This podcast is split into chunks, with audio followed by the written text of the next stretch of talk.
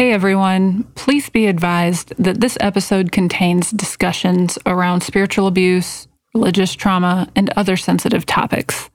The content may be distressing or triggering for some individuals, so if you feel uncomfortable or find these discussions distressing, we invite you to prioritize your mental health and well being and consider skipping this episode.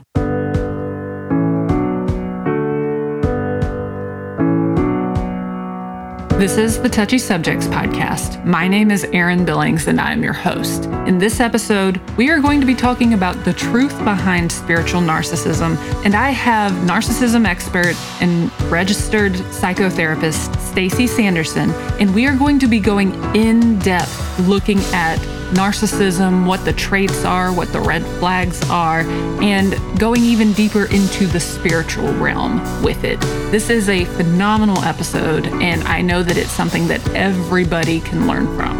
So I hope you enjoy.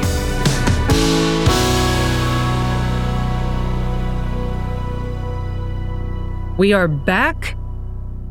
Thank you so much for being here today on the Touchy Subjects podcast.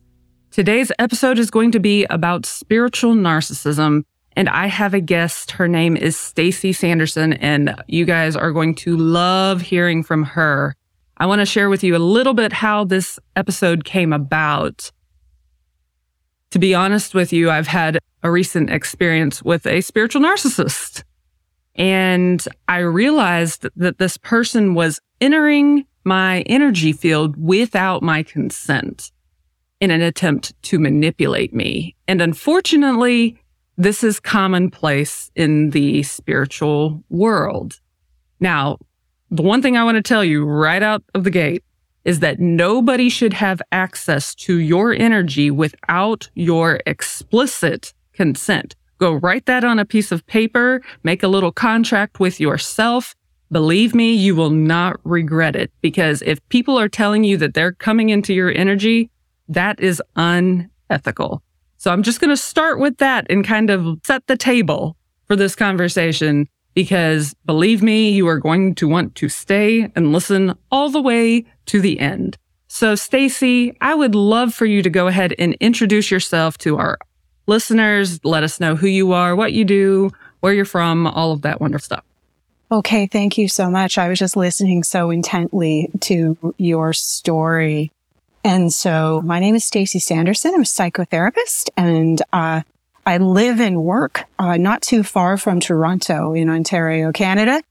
And my niche area of expertise is in narcissism and narcissistic recovery. And I have also written a book on this subject and many decades of research have happened about chronic illness, personality pathology, narcissism, and a lot of focus on patterns of energy and power. And, and that is, is what I work in. And I'm also a survivor of narcissism myself, parental, institutional, organizational. And my deconstruction story is that in the middle of all of my own journey when I was doing a lot of work on understanding, you know, what was feeding my energy and what was depleting it, what I discovered was that my place in the church and my relationship to the faith community, which is Christian, was draining me physically, mentally, spiritually. It, it was not the space of of belonging that I so dearly wanted. And in fact, you know, the faith leader clearly did not want me there. And, you know, when my family so very obviously vacated the church, there was no conversation about that. You know, there was no question asked. There was no concern. There was no follow up. And then the second part of my deconstruction story is all about shifting the way socioculturally we think about narcissism. And we, we are continually feeding this idea and turning it into something that it frankly is not. And really coming back to an old, more Jungian way of understanding it and clearly delineating the difference between what is narcissism versus what is the full character pathology. So that, that those are the two parts to my story, but also a little bit of my driving why. You brought up something that I've actually not really talked about much on this podcast, but in my opinion, I've seen a lot of churches do a lot of people wrong in how they exited. So much hurt could be prevented if church leaders, if church members knew how to let somebody go with grace and dignity. That's something that is always kind of mind boggled me is like, why can't you guys just be kind and let them gracefully exit? And and to me, I think that when someone isn't speaking to you, their actions are are communicating volumes, right? So if someone leaves who, you know, is a, an elder, which I was, wow. a Sunday school teacher, and on the hiring committee, and there's not oh. a thank you even, right. to me, that speaks volumes. Yes. Right?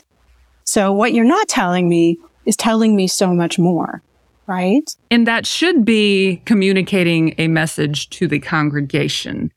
That's when when I've seen church staff members leave because of either firing or laying off mm-hmm. or anything like that. When there's deafening silence from one of the parties, that is a major red flag. I know for me, whenever I was fired for insubordination, which I always tell people that translates into we couldn't control you. So whenever I ended up having to leave, they wanted me to sign an exit agreement and they would not give me my severance without it. And of course, I'm like, I'm not going to sign that document. So you can keep your money, shove it up mm-hmm. your butt kind of situation. but like, that was that moment for me of like, this is unethical. This is not of God. Where is Jesus in this? It's just not there. But I guess let's get into this conversation because, uh, boy, we could, uh, like I said, we could talk all day long. this this is such a good topic. Narcissism is such a trendy topic right now, and I really do want to be careful with how we approach this because we can't just go around labeling people as narcissistic without a diagnosis. And you kind of alluded to that in your introduction. Can you explain to our listeners what is narcissism just so that we have yes. a base understanding? So we have to separate out what is narcissism as a human trait versus what is narcissistic personality disorder as a formal diagnosis. Mm. And so I talk about this all the time. And if we look at the language in the American Psychiatric Association Diagnostic and Statistical Manual, that language is a shared language between psychiatry, psychology, and medicine.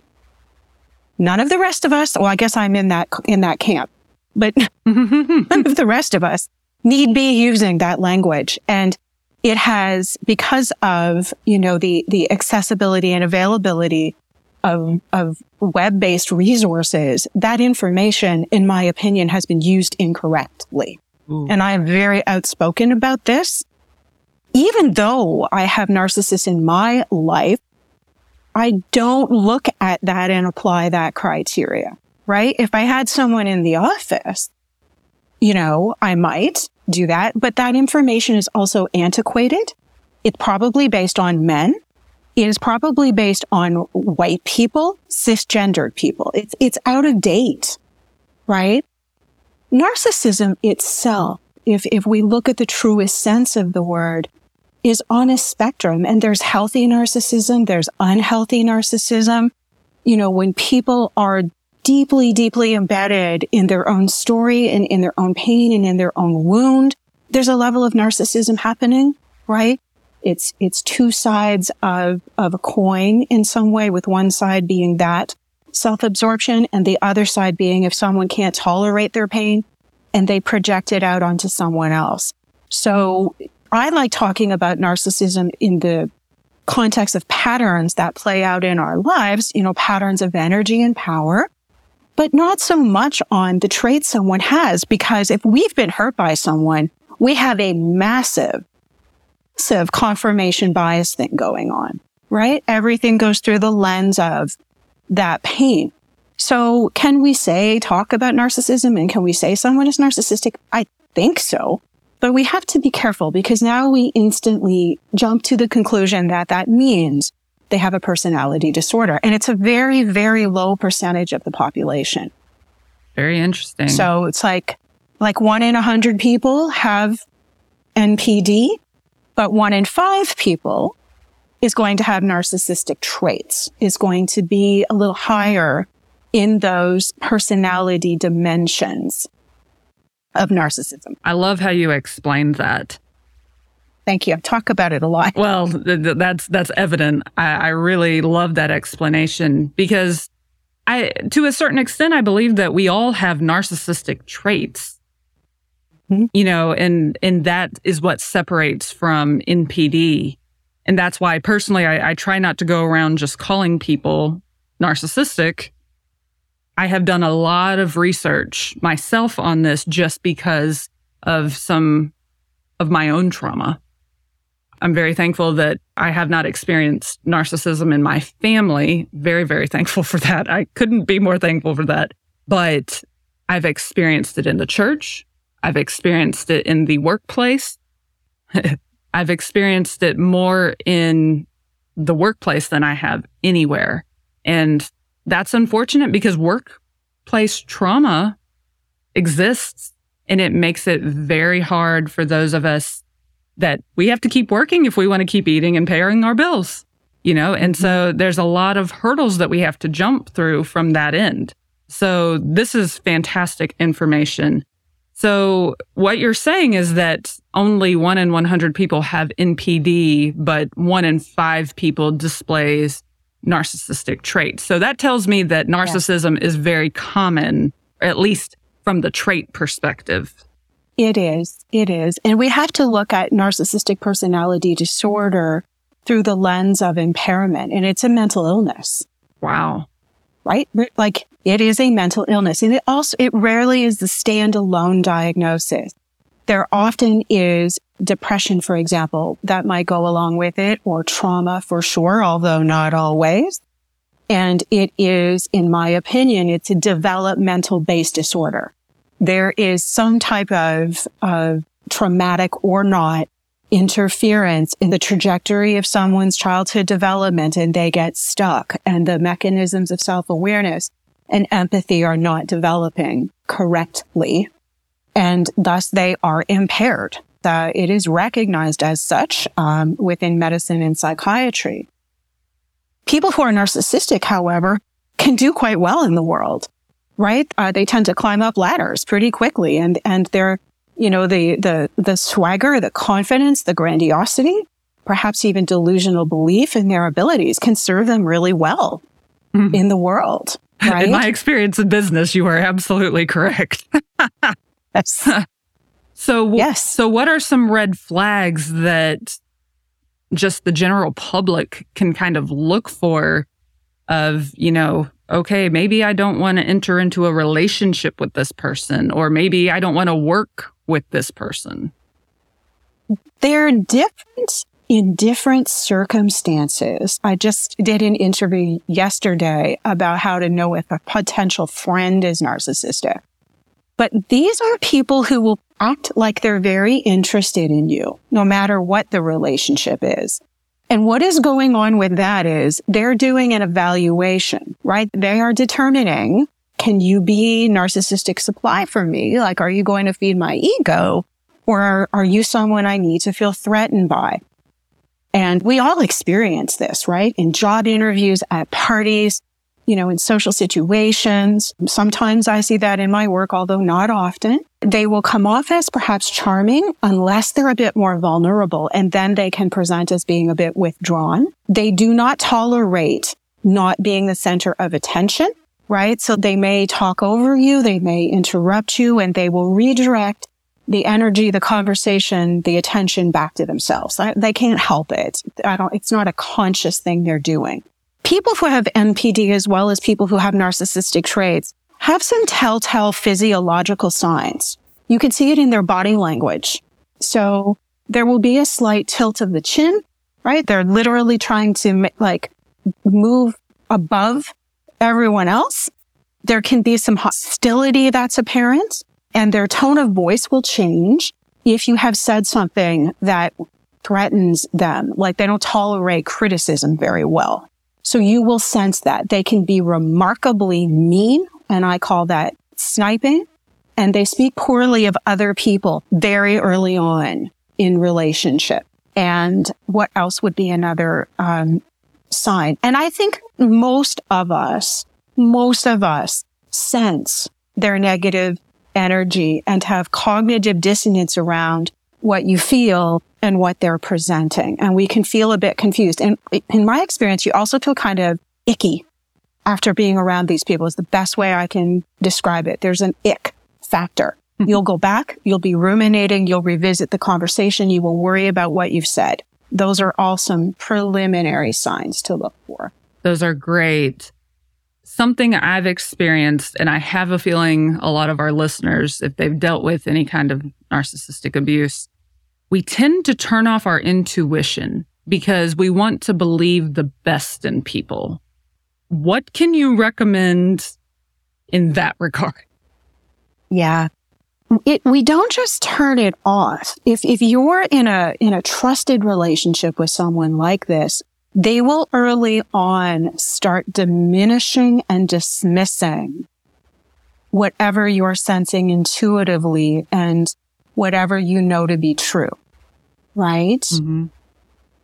We all know the word that goes along with this, but it's important to be in your body. And what I mean by that is be grounded, work with your breathing, work with your breath, I guess you could say, and be aware of any inner activation for you that is matching the narcissist because these are people who are very highly emotionally activated all the time.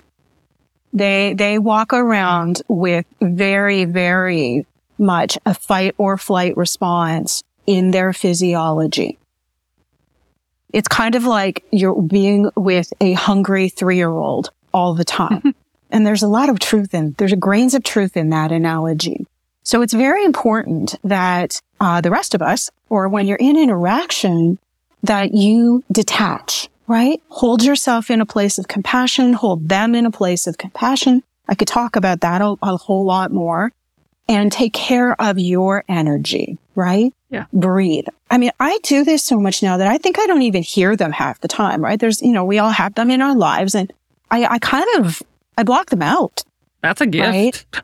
Now, oh, it took a long time to get there, right? Because the other gift is you feel everything that they're feeling, which is not good, yes. right? So you can notice, you know, if they're thinking poorly about you or, you know, if they feel that you're a threat, let yourself notice that, but then come back into that groundedness, that energy, right? That good energy, if you will, if I could use that language and really imagine, you know, your feet are connected to the floor and the earth beneath you. So grounding into like the earth's energy, right? Yes. Um, and, and any other little things that you use that help you to feel safe or feel grounded also are really helpful. And, and those are unique to all of us.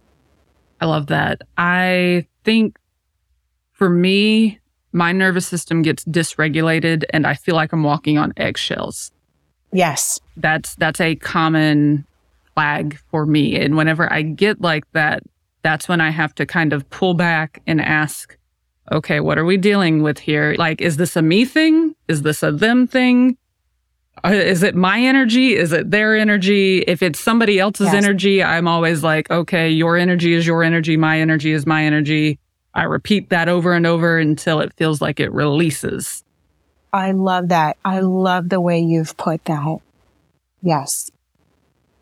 Odds are very good. It is theirs. And you're receiving it and thus you're having that response. Mm. And for anyone who's been through the trauma of any form of narcissistic abuse, you know, be it relational or institutional or communal, you will have that energetic blueprint and you will have that defense mechanism. So it's a healthy thing, even though it doesn't feel good. But I love the way you talked about doing that beautiful self inquiry around what's going on here, right? So that you're coming back into, I'm just going to call it your own frame of reality, right? You're yeah. not getting pulled into theirs. Yeah. Okay. I, I love, I love this. What I'd really like to deep dive into now that we have a good understanding of narcissism in, in just a general area, what is the difference between regular narcissism and spiritual narcissism? Sure. It's interesting because one of the things I want to mention is that spiritual narcissism can also be communal narcissism. And in psychology and psychiatry, we would refer to a communal narcissist. So someone who gets their ego supply, not from one person, but from many people. Ooh. Right? From having a following. Well, that says a okay. lot right there. Yes. Yes.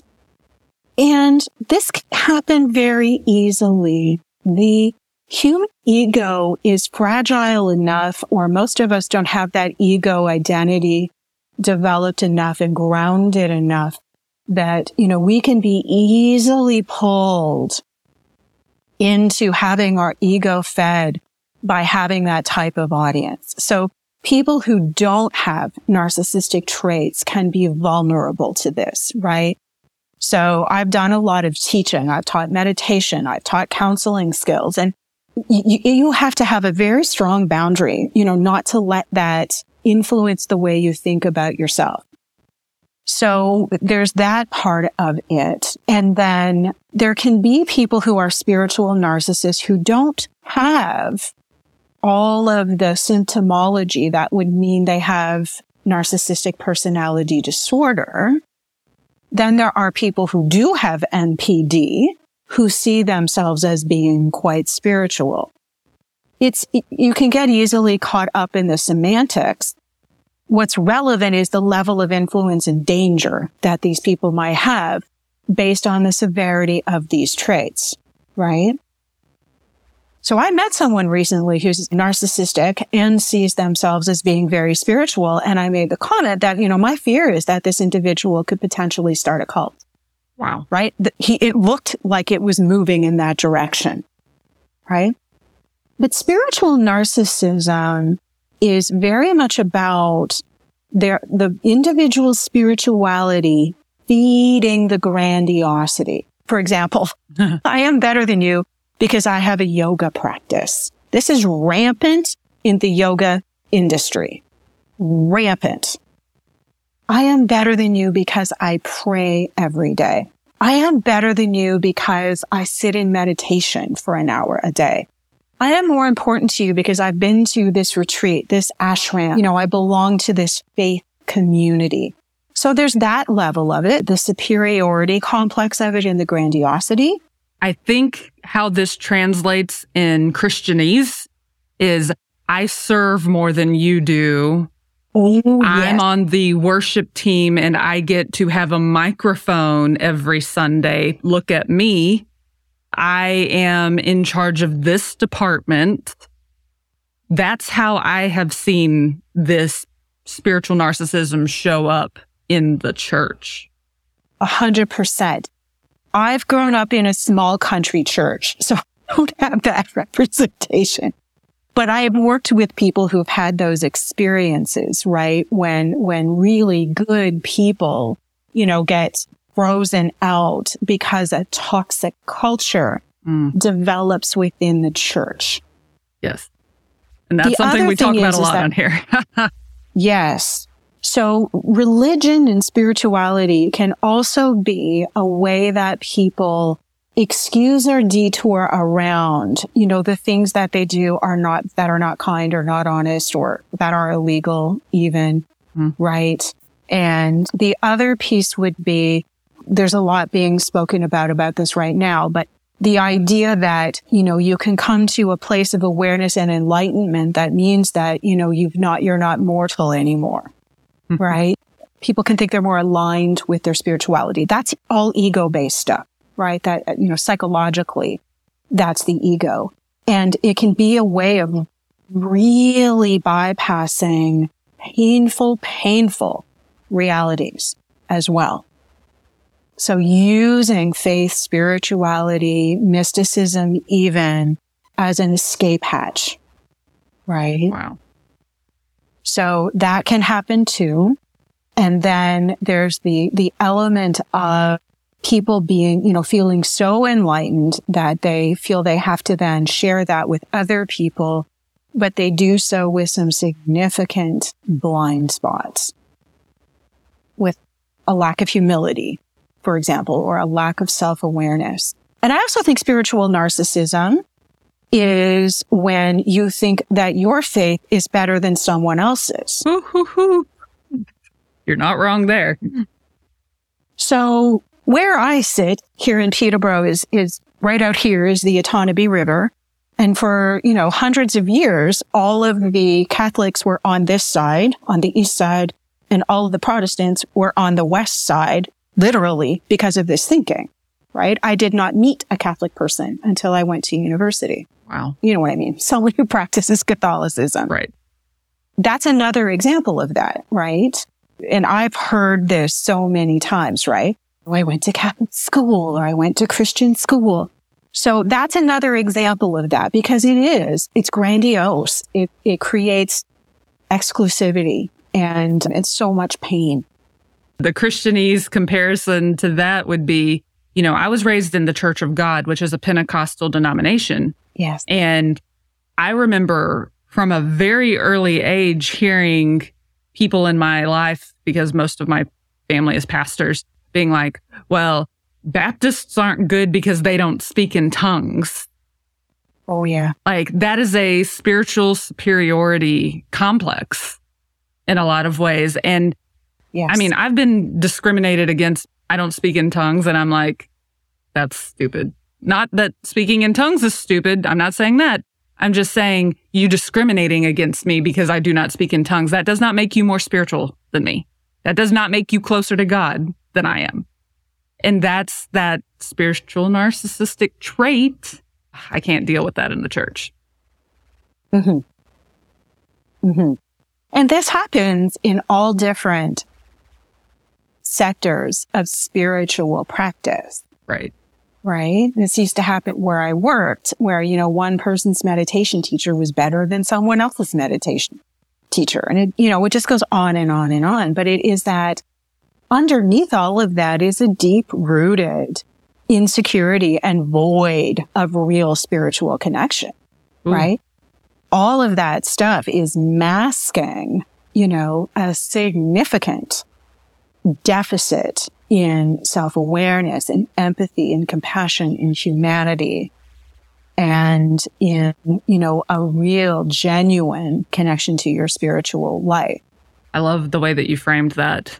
So, what is the best way to remove yourself from a toxic situation when we're dealing with narcissistic spiritual abuse? Because, like we talked about earlier, you know, leaving a church is not always easy, or leaving even a spiritual practice if you are in a group or a community of people.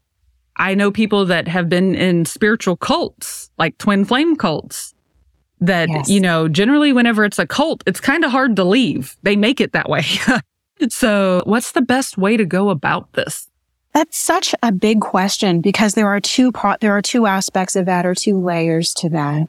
And one is, I think, self-awareness and, and becoming aware of the level of which, the level to which rather you've experienced cognitive dissonance and when you've been manipulated and when you have lost your center, when you have lost your authentic identity, right? I'll use those words and your, what you know to be true about yourself. So this is true for any narcissistic relationship, any of them, because situationally or in relationship, that's one of the first things that happens is you're questioned, right? Not even sometimes even verbally, but it happened. So that's a first step. and becoming and, and, and then starting to um, look after yourself in a very holistic way. So, you know, do you need physical help? Like, do you need energy work or do you need to be taking care of yourself? Do you need psychotherapy to help or, or coaching even to help you reframe what you've experienced? Do what, what it is helpful to do anything that for you regenerate your energy and feeling connected to spirit and authenticity. So that's different for different people. Mm-hmm. You know, that could be prayer. That could be, you know, a circle of support. It could be meditation. It could be yoga. It could be being in nature, right? Any of those things. I actually on purpose go for a very long run during the same time I would have been in church. Oh, most people in my church know that. I'll go out for my run around the same time and just be in nature and, you know, connect to my heart sometimes more than others. And the, the other important piece of this is to, to find a level of compassion for yourself and that person or that organization or that community because compassion is very empowering when we are focused on how someone has harmed us and we're ruminating about that and we're losing sleep over that and we're losing our energy over that, we're also giving our power away. When we can stand in a place of compassion, you know, seeing that we're all in the same boat and no one is better than us or smarter, right? Or more powerful, it's a great balancing of that power and energy, right? So it takes a little practice because most of us didn't learn it, mm-hmm. right? Ironically.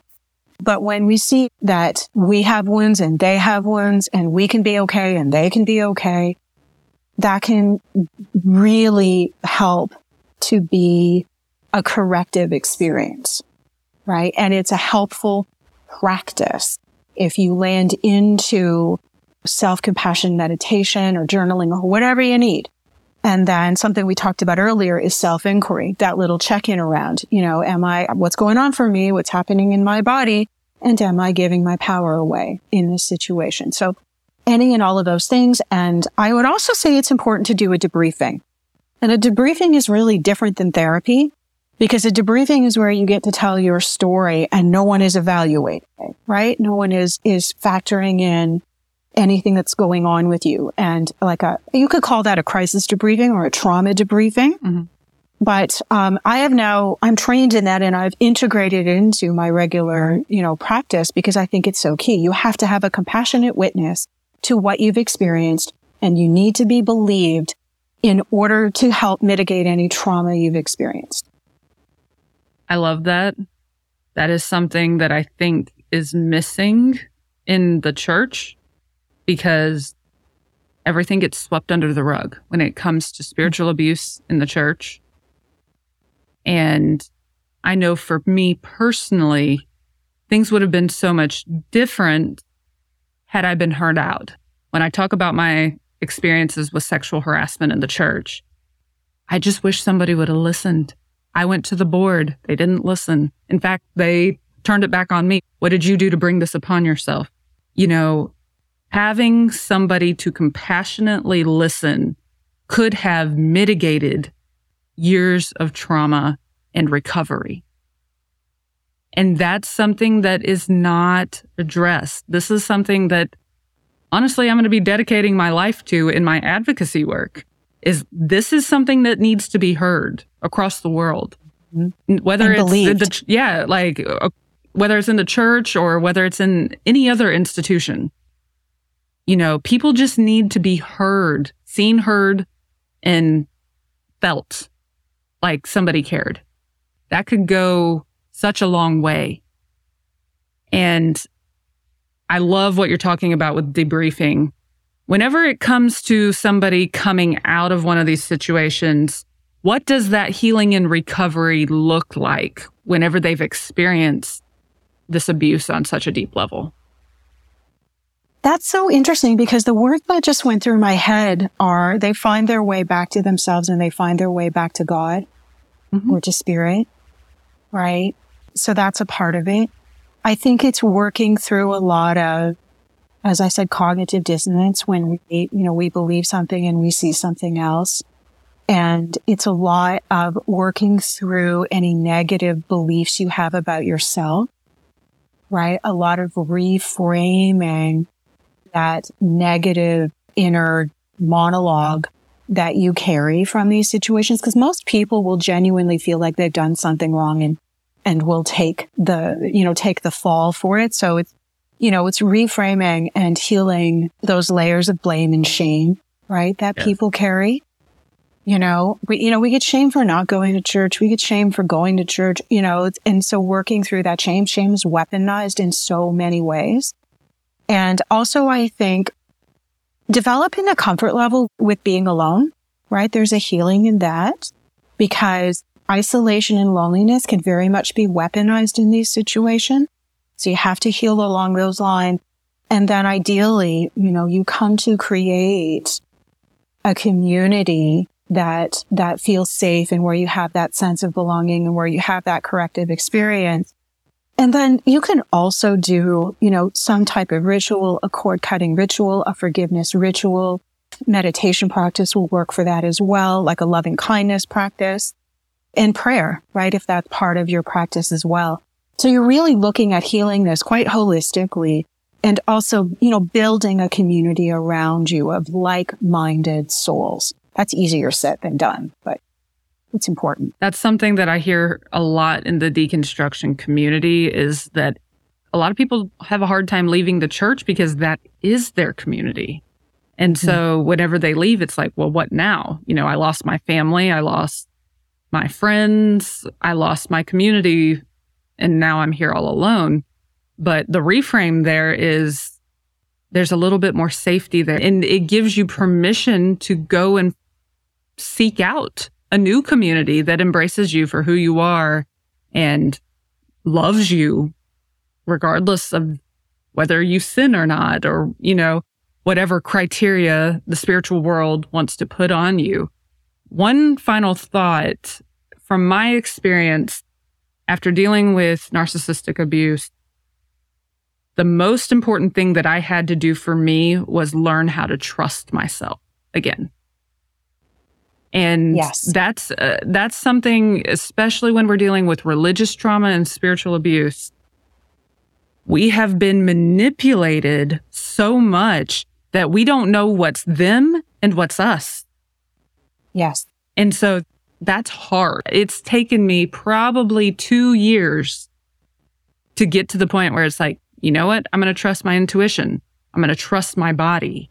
I like it's taken me that amount of time to even just get reacquainted with the idea of trusting my body. And what could you share with our listeners about that? It's interesting because I was thinking for every deconstruction, there has to be a reconstruction. Mm-hmm. Right. And so when I am working with people who've been through these experiences, it is a lot of recovery, right? What did you love as a child? What are you passionate about? You cannot underestimate the power of joy in this process, right? So, you know, if, if, if you've been in this sort of low energetic vibration and you are trying to trust yourself again, that process goes a whole lot better if you elevate up into a place of at least contentment, peace, joy. So in that higher energetic vibration, the truth is going to come to you, right? So people look at me funny when I talk about this, but it's vital. You have to connect into your heart in that way or the, you know, the energy center of your heart with joy. That's what it needs, right? So that's a big part of it. And also when you have glimmers of truth, you write them down right? I mean, my glimmers of truth turned into a psychotherapy practice, a YouTube channel, and a book. like they're all in there. Right. So it's, it's, it's all there. And, and, and it's a quieter voice, Erin. Our truth, our authenticity is always quieter than the, the negative messages that we've internalized. So listen to that quieter voice, if that makes sense. Oh, yes. That is a very, very good word for all of us. Listen to the still small voice in the back of our heads. yes. Yes. Yeah. Be still and know, right? Yeah. Yes. Well, Stacey, I have loved this conversation. Thank you so much for being here. How can our listeners find you and connect with you? Oh, sure. It's been my pleasure to be here, to, to hear a bit of your story and to, to share a bit of mine. The easiest place to get me is, is my website, staceysanderson.ca. And on all of my social platforms, it is Stacey Sanderson at Inquire Within are the, are the tags. Great. Mm-hmm. Well, I handles. Will, I will make sure to put all of your information in the show notes and we'll put a link to your book as well, because I have a feeling that that's really going to impact a lot of people. So, thank you again. I really appreciate this conversation. And for those of you listening, please go to the show notes, check Stacey's stuff out, because as you can tell, she knows her stuff. And man, this conversation was so needed. So, thank you again. Thank you for listening. We will catch you in the next episode. Have a wonderful rest of your week.